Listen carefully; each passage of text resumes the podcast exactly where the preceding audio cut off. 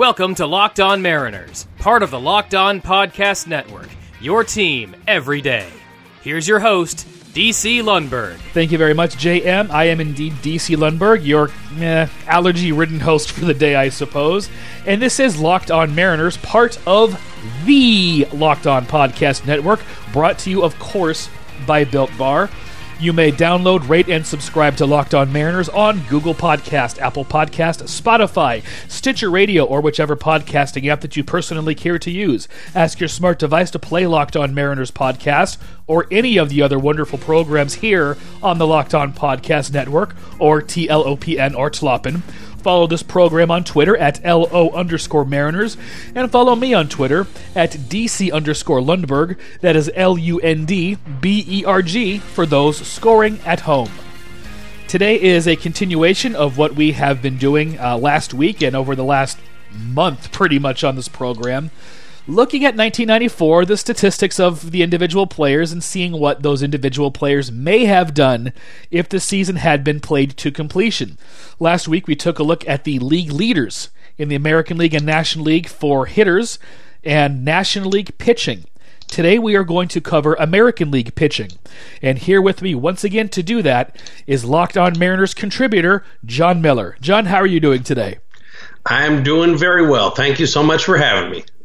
You are very welcome, John. Glad to have you aboard once again. And uh, as we have been looking at, or as I have been looking at, the league leaders, uh, the league leaders in ERA wins and strikeouts for the National League are what we covered last week. Pardon me. So we're going to do the same for the American League.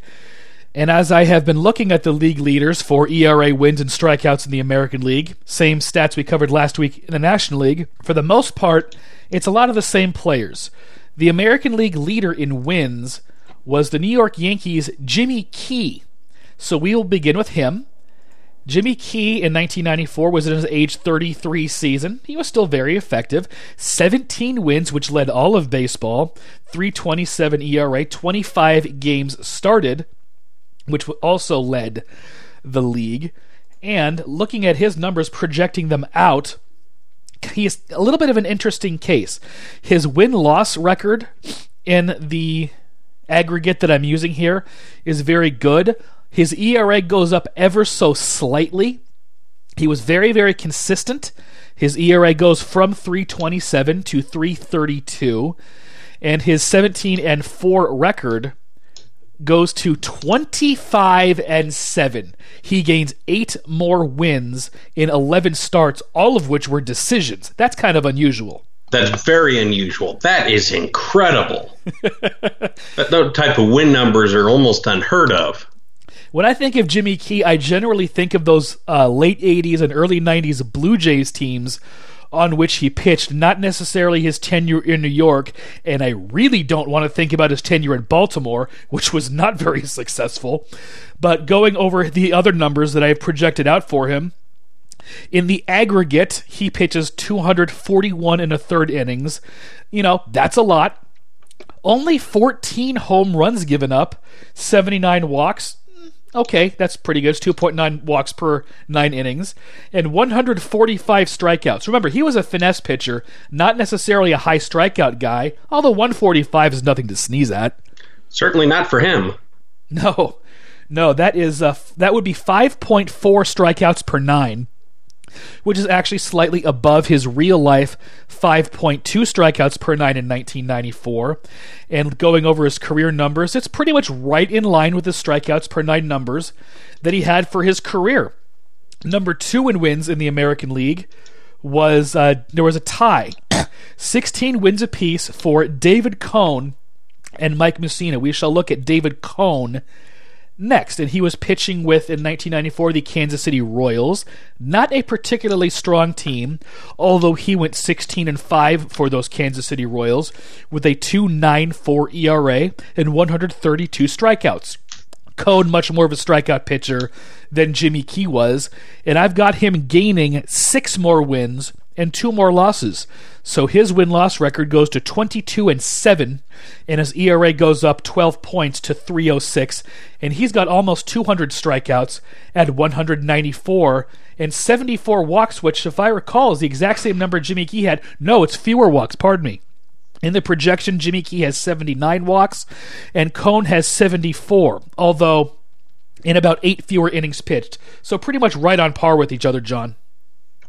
Yeah, and I, I do notice that Jimmy Key was second in the Cy Young voting in 1994, and David Cone won the award. Mm-hmm. But seeing as Jimmy Key has that many more wins, what does that do to it, if anything?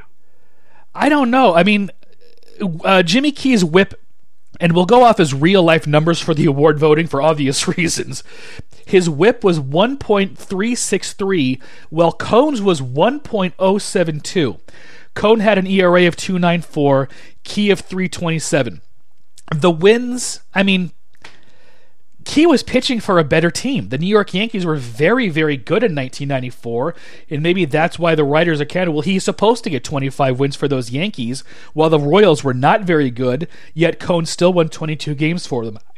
I guess that's what they're thinking, plus the strikeouts that Cone had. Yeah, you make a good point with the strikeouts. and I'm not a big strikeout guy. The way I judge pitchers for Cy Young Award voting or for anything else are ERA, how many runs they're giving up, and whip, how many runners they're allowing on base. And Cone wins in both categories for my money. Tied with David Cone, ladies and gentlemen, with 16 wins, uh, was Mike Mussina, who went 16 and 5 for the Baltimore Orioles. He also had a 3.06 ERA, which was actually Cone's projected ERA. And in this aggregate, Mussina's ERA does go up a little bit to 321. He was also pretty consistent. He gains seven more wins and, t- and two more losses for a record of 23 and 7. So in this projection, he's actually gone ahead of Cone in terms of win loss record. Not as many strikeouts, though, a little bit of higher whip, and uh, obviously a higher ERA, but, you know, 23 wins, John there were multiple 20 game winners, or there could have been multiple 20 game winners had this season played out. And considering how good offense was, that's pretty impressive.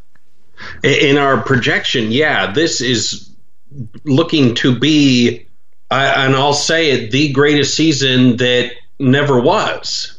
Uh, as far as the power numbers and the home run race, but then having these great pitchers too in terms of individual seasons, you're absolutely right because we already covered we've got three players potentially hitting 60 home runs.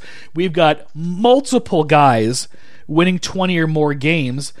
While the ERAs themselves may not be that impressive, aside from Greg Maddux, obviously, who's Greg Maddux and needs no further explanation, everybody's right around the three mark, which for this day and age is pretty impressive for those power numbers, that's pretty impressive. It sure is.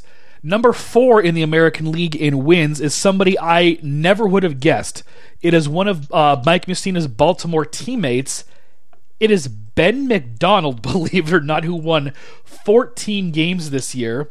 His career was later derailed due to some injury trouble, and his ERA this season was 406, whip of 3, pardon me, whip of 1.303, which is actually lower than Jimmy Keys, although McDonald has the higher ERA here and not as many strikeouts.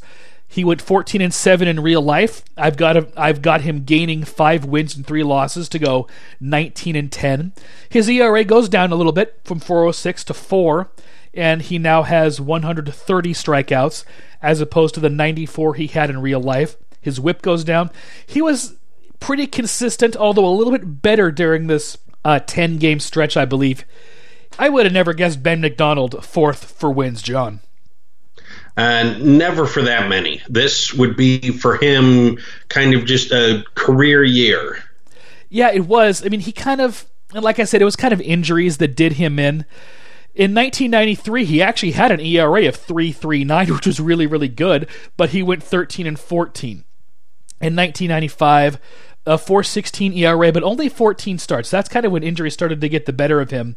Then he moved on to the Milwaukee Brewers, and he had a pretty good 1996 390 ERA, 12 and 10 for a pretty bad team, for a very bad team, excuse me. And then his last season was 1997 at age 29, 406 ERA, 21 starts. It was injuries that did it to him. which is kind of a shame. Anytime a, a player's career has to end because of an injury, it's always a sad state of affairs because you always want to see a player go out on his own terms, don't you, John? You definitely do. Speaking of going out on one's own terms, I actually have no idea what that has to do with this, but fifth in the American League in wins. I needed a segue and it failed, ladies and gentlemen. What can I say? There was a tie for fifth place between Pat Hentgen of the Blue Jays and the Mariners' very own Randy Johnson. And Johnson is um, the one I have up now, so we will talk about him next. He won 13 games for the 1994 Mariners, also a not great team 13 and 6 was his overall record. 319 ERA, 172 innings, and 204 strikeouts in an abbreviated season. That's 10.7 strikeouts per 9 innings, which is very impressive. 3.8 walks per 9 innings. This is kind of where he found his control. 3.8 is a little on the high side. However, his whip was still 1.186, and he wasn't giving up very many hits. In this aggregate, I have him gaining six wins and three losses to go to 19 and 9, same number of wins as Ben McDonald, but one fewer loss. So that's a better win loss percentage. And I've got him gaining 110 strikeouts. This stretch of games, this last 9 or 10 starts, very, very good. His ERA for the season goes down 18 points all the way to 301. Strikeouts per nine innings goes from 10.7 to 11.2, which is amazing for a starting pitcher, and thir- 314 strikeouts total in 251 and a third innings. Unbelievable numbers from the big unit. This is, yeah, just you took words right out of my mouth. Unbelievable, and very much parallels what he had done the previous season, 1993. He won 19 and 8, had a 3.24 ERA with 308 Ks. Yeah, and uh, 1995, another semi-abbreviated season was even better. Uh, 18 and 2, 2.48 ERA. That led the league, and 294 strikeouts. And he led the league in a multitude of categories in 1995. FIP, fielding independent pitching, which reads kind of like an ERA at 208. Lowest whip in the American League at 1.045 fewest hits per nine innings, fewest home runs per nine innings. Walks per nine innings was not a league leader, but it was down to 2.7, which is very respectable. 12.3 strikeouts per nine in 1995, and a 4.52 strikeout to walk ratio, and that was his uh, Cy Young Award season. He just pitched out of his head that year. My goodness. I have always loved watching pitchers, and when you get a power pitcher like that, who you never know what he's going to do and is just loading up the strikeouts. That that's great for a team to have that many guaranteed unproductive outs. That that's actually a very good point. Uh, like I said, I'm not huge on strikeouts, although that's a very good point that you're going to have a certain number of unproductive outs from the other team. I never really thought of it that way actually, because I, to me, I mean, Randy Johnson is, is different because Yes, he was a power pitcher and he was going to rack up the strikeouts, but he had pretty good control, didn't walk all that many batters for a power pitcher, and he could locate his slider on the outside part of the plate to a right handed hitter who had no chance, and that was beautiful to watch to me. That was my favorite part of Randy Johnson, that backdoor slider. Absolutely a blast to watch him blow that by. Yes, it was. He was tied with Pat Hentgen with 13 wins in 1994, and I've got Hentgen gaining five wins and three losses. So his record goes to 18 and 11. ERA goes from 3.40 to 3.34, very, very consistent. He now has over 200 strikeouts at 210 and his whip is a little bit higher. Pat Hentgen had some very, very good seasons for those Blue Jays teams, even going into the late 90s, and yet he's kind of a forgotten piece of those teams, wouldn't you say, John? And he definitely is. Yeah, very underrated pitcher for his day. The, he had to pitch behind uh, Juan Guzman, who was lights out for a few years and then completely fizzled. Jimmy Key was on those teams. The Blue Jays acquired David Cone in 1992. Pat Hentgen even though I think he he was at least close to a Cy Young award or won a Cy Young award in 1993. Uh, no, he was not. Yeah, he was. He was sixth in Cy Young voting in 1993, and he actually won the Cy Young award in 1996, where he had 265 and two thirds innings pitched, a 3.22 ERA. My goodness, I mean, three All Star appearances. He was uh, maybe he wasn't as overlooked as I remember. Maybe I have to retract this. Perhaps what you might mean is he's just not as remembered as some of these other guys. He kind of falls under the radar a little. That might be fair to say. That might be fair to say, yes. We're running up on a break, John, which means it's time for the Mariners trivia question.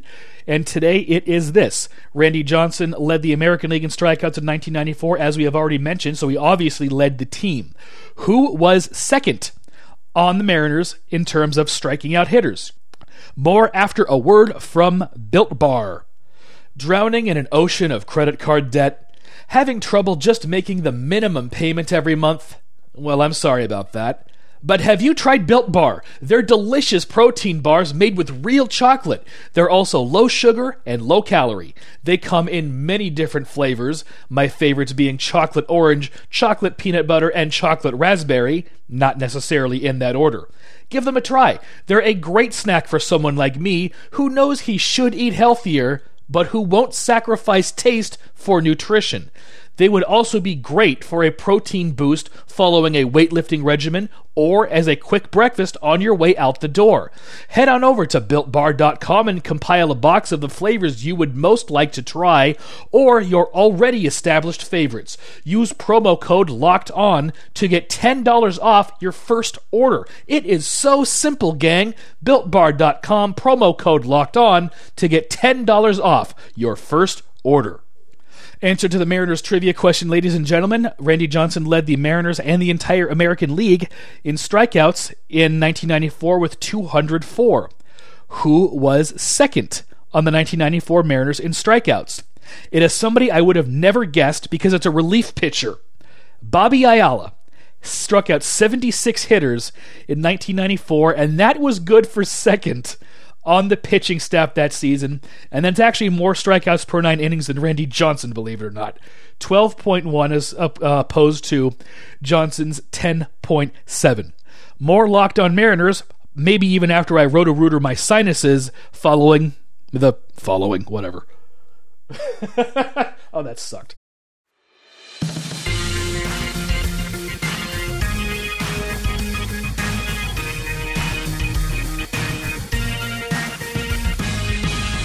Now, time for the second half of Locked On Mariners. Once again, your host, DC Lundberg. Thank you once again, JM. This is DC Lundberg, your still stuffed up host. Pollen has not been real kind to those of us with allergies in the Spokane area the last few days. I apologize for that.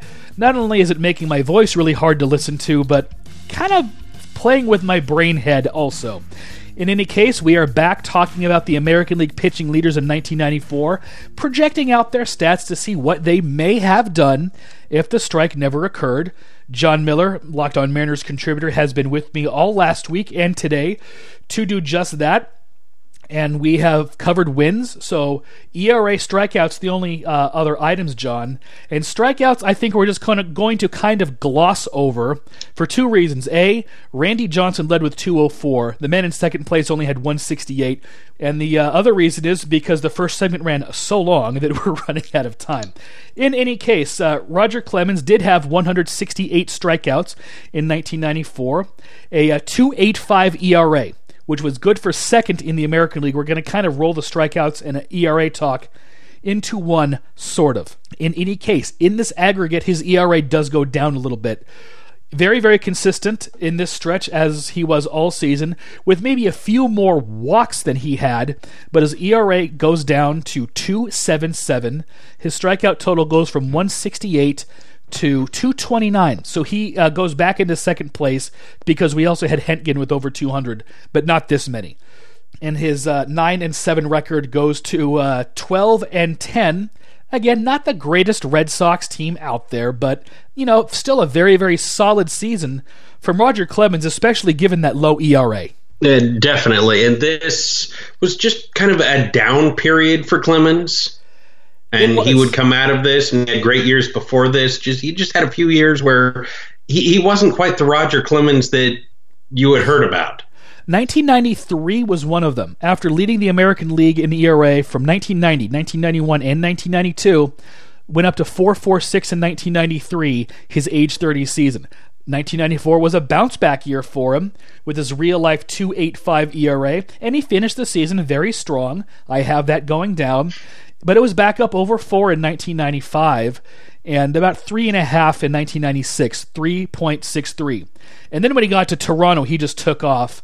And that's kind of the period where a lot of people think that he started to have assistance at that point, if you know what I mean. Um, it's tough to tell with him. With Barry Bonds, it's easy to tell when he started.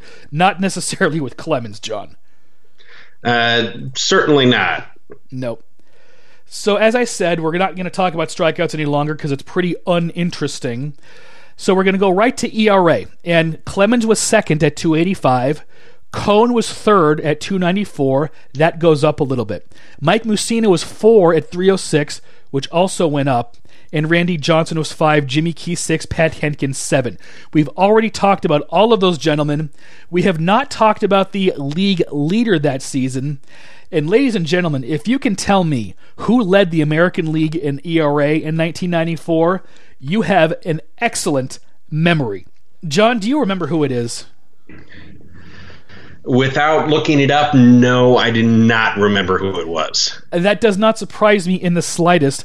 It's kind of an answer to a trivia question because he came out of nowhere to lead the American League in ERA at age 33. It was a man named Steve Ontiveros.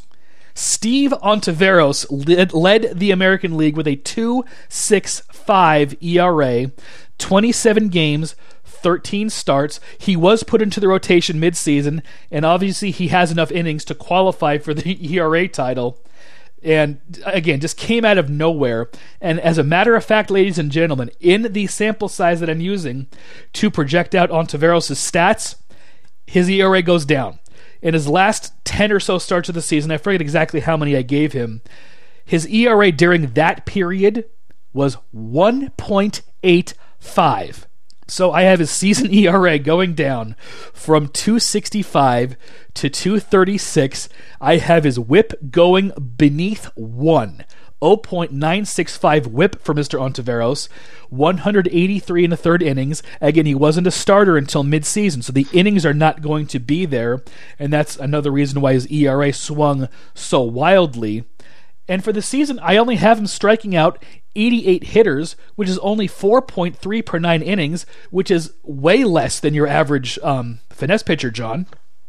It certainly is. This is a, a, surprise season. Even just seeing his leading the league in ERA, and he he came out of nowhere. He was uh, kind of a closer for Oakland and just kind of moved around. And 1993 actually played for the Seattle Mariners. He did actually.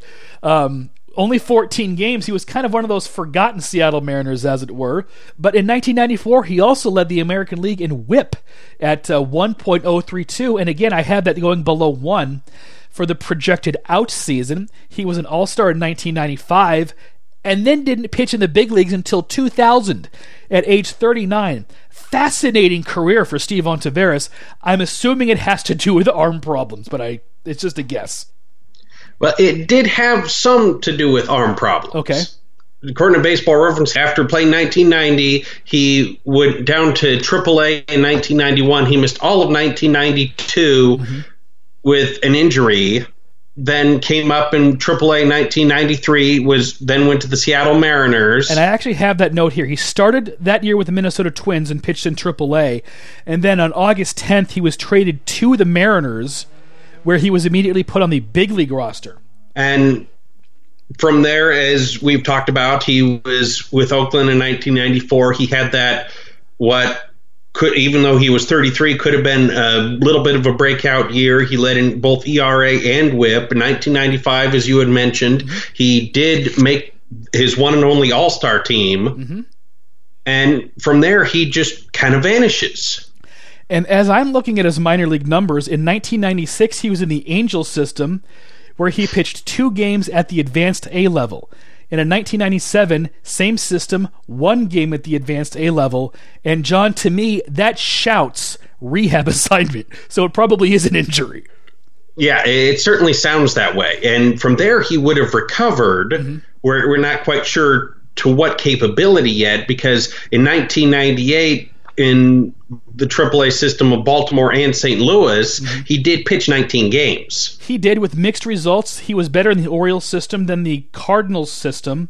3.68 ERA in 16 games with Baltimore, and then uh, with the Memphis Redbirds, which is uh, Pacific Coast League AAA Cardinals, three games and an 8.38 ERA. And then he moved on to the Milwaukee Brewers system in 1999. John. Yes, and then in 2000 we pick him up again. He's with the Colorado AAA system, where he goes four and one with a 2.91 ERA in eight games. Mm-hmm. He then moves on to the Boston Red Sox at the major league level. Yep. His first time being in the big league since 1995. Correct. He doesn't do spectacular, but he made it back, and nobody can take that away from him.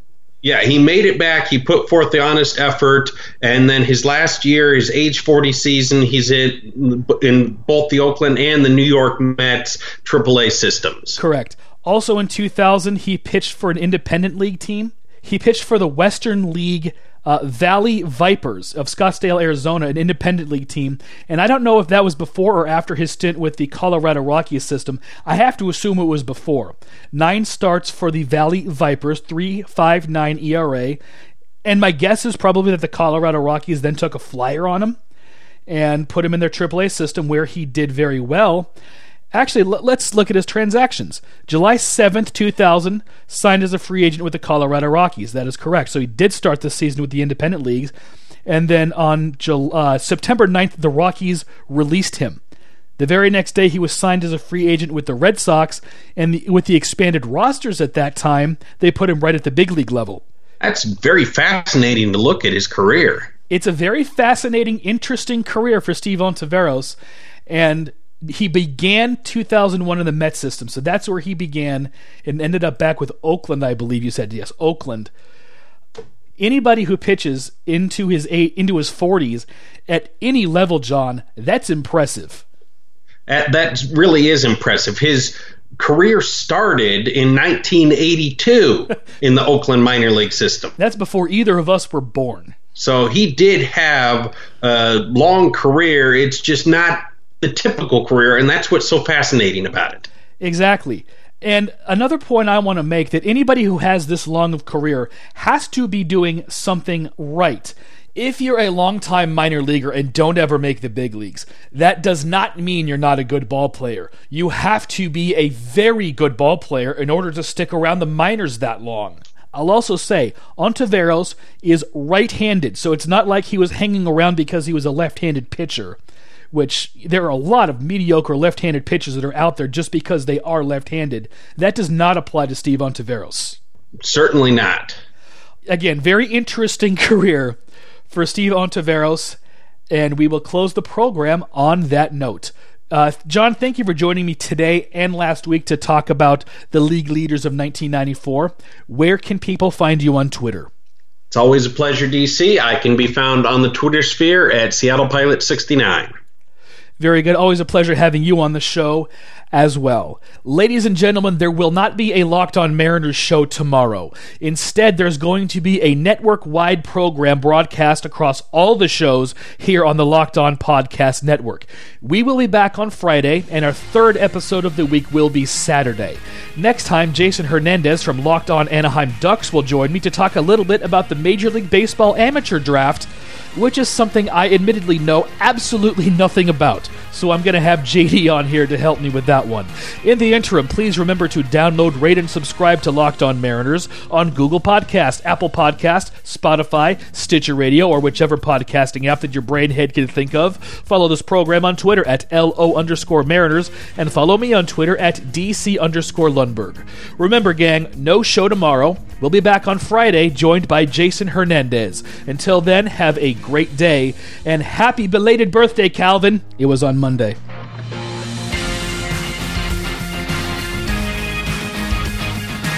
This is Joey Martin speaking for Locked On Mariners, part of the Locked On Podcast Network.